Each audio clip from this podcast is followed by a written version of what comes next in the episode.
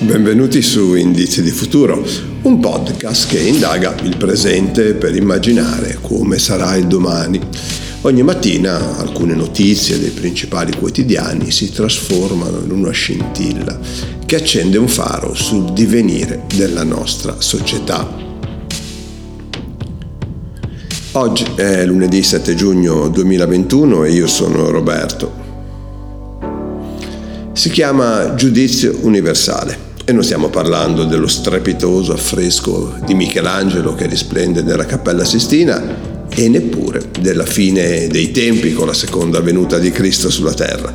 Si tratta semplicemente di una campagna di sensibilizzazione che si unisce ad altre mille simili iniziative portate avanti in altri paesi. Ma questa ha una particolarità. Si tratta di una lotta per la giustizia climatica e come è accaduto con la Francia, che è stata peraltro condannata, ora si vuole portare in tribunale lo Stato italiano, ovvero sono circa 200, di cui per buona parte associazioni, i firmatari di una causa nei confronti dello Stato italiano e sono assistiti da un pool di legali e docenti universitari, i fondatori della rete di giuristi chiamata Legalità per il Clima. La premessa è proprio quello che serve, ovvero si tratta di evidenze scientifiche condivise in tema di riscaldamento del pianeta, ovvero evidenze note e non controverse, che devono pertanto vincolare gli Stati. Quindi se abbiamo un parametro che sancisce ciò che si deve fare e naturalmente ciò che non si deve fare, possiamo di conseguenza verificare se la condotta di uno Stato del nostro è o meno aderente.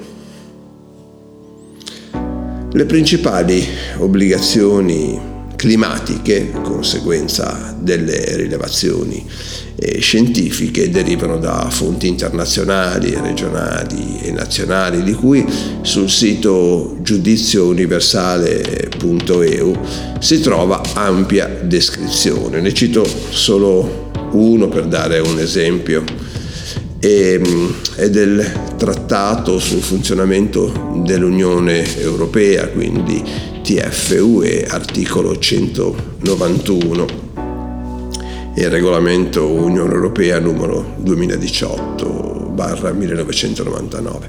In definitiva, si vuole obbligare a rispettare gli accordi presi, ovvero è il popolo che indica alla politica ciò che deve fare, non la politica che indica la direzione al popolo. Insomma, qualcuno è precursore dei tempi o i governi sono in ritardo, chissà. Ad ogni modo era il 7 giugno del 2016 quando sulla Gazzetta Ufficiale della Comunità Europea appariva il citato, l'appena citato articolo 191, con il quale alla politica in materia ambientale veniva sancito che doveva essere informata da chiari, doveva e deve essere informata da chiari principi non è la sede, come dicevo, per leggere l'intero articolo al quale vi rimando, ma a grandi linee si può indicare come una intimazione al perseguimento della tutela e qualità dell'ambiente, della salute dell'uomo e delle risorse naturali.